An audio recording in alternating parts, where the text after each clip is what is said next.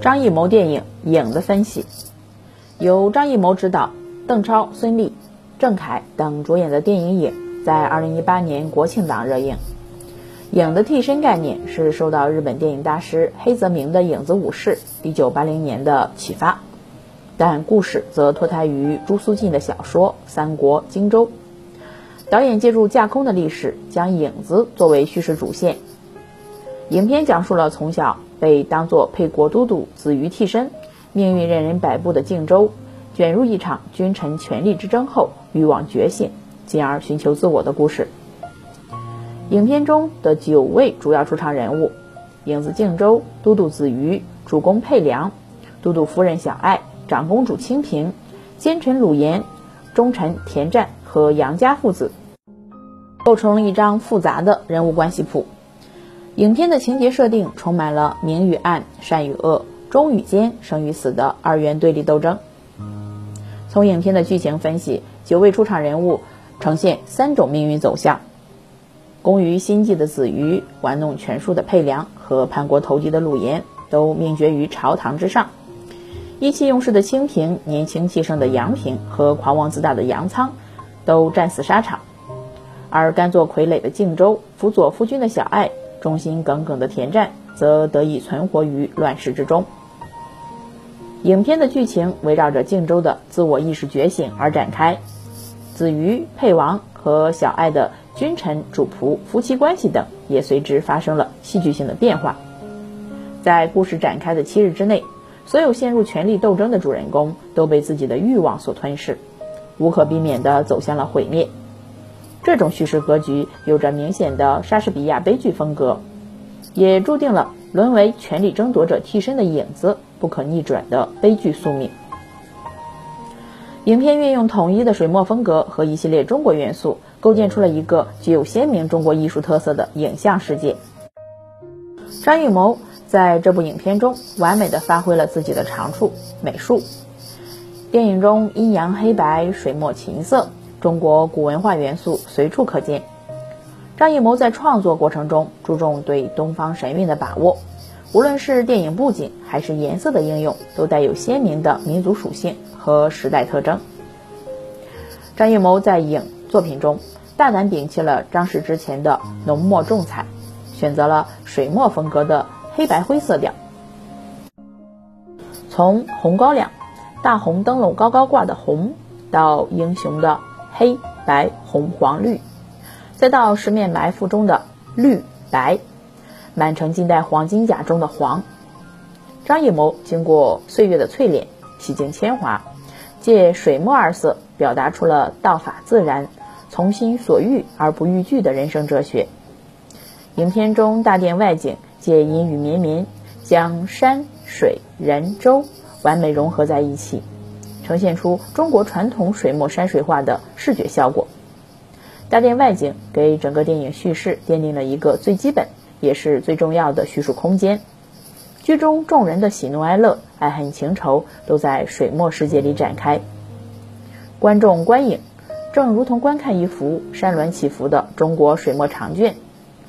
水墨世界成为影最鲜明，也是观众感受最强烈的中国元素符号。除了色调，张艺谋的摄影师背景使他在创作中非常注重光影的运用。首先，全片的雨景设置配以考究的布光，以凸显水元素与影片的水墨色调、悲剧气氛。和武打场面的相得益彰，呈现一个光怪陆离的架空世界。借助雨水来打造光影效果，可以说是张艺谋武侠电影的标志性风格。在置景方面，朝堂上眼花缭乱的沛公草书挂帘，小爱闺房中纹饰繁复的屏风，以及刀伞对峙的太极八卦阵，无一不彰显美术部门强大的视觉表现力。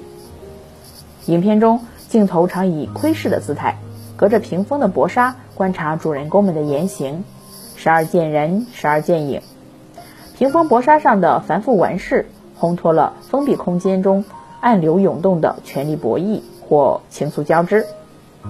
戏剧的光影造型，结合人物服装的水墨晕染纹饰，进一步暗示了人性的伪装和权力斗争的癫狂。全片以华丽精致的造型语汇，实现了电影主题的虚实表达。正如影的摄影指导赵小丁接受采访时谈到，在电影的内景部分，我们采用大量格扇、纱等半通透质感的物品呈现，使它构成了一个多层次、奇特的空间关系，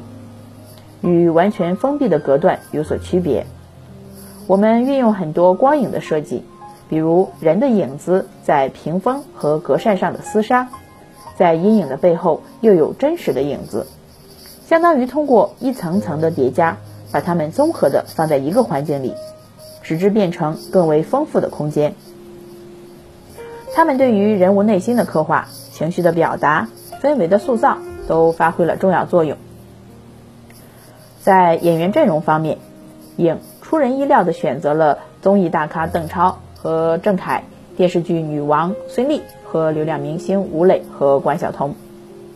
客观地说，启用国民度较高的真人秀跑男，流量明星邓超和郑恺挑大梁是一招险棋。由于两人在综艺节目中嬉笑打闹场景太过于深入人心，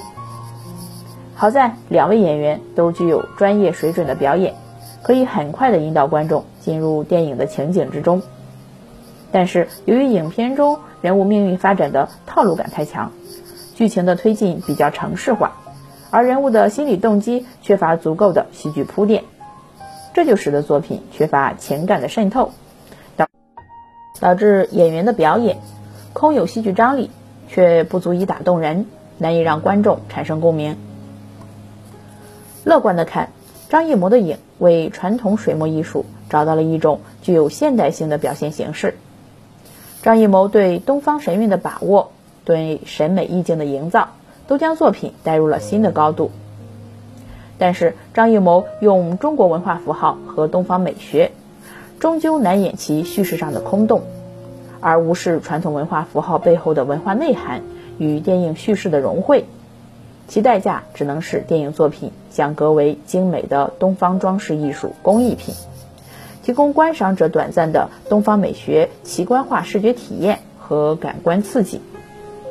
以三国故事为背景，以水墨丹青为视效的影难以打动中国观众，只能证明了东方文化输出模式反哺内地市场的无力。一味追求电影形式上的质感，而忽略剧本的故事质量，则进一步暴露了张艺谋电影形式大于内容的创作软肋。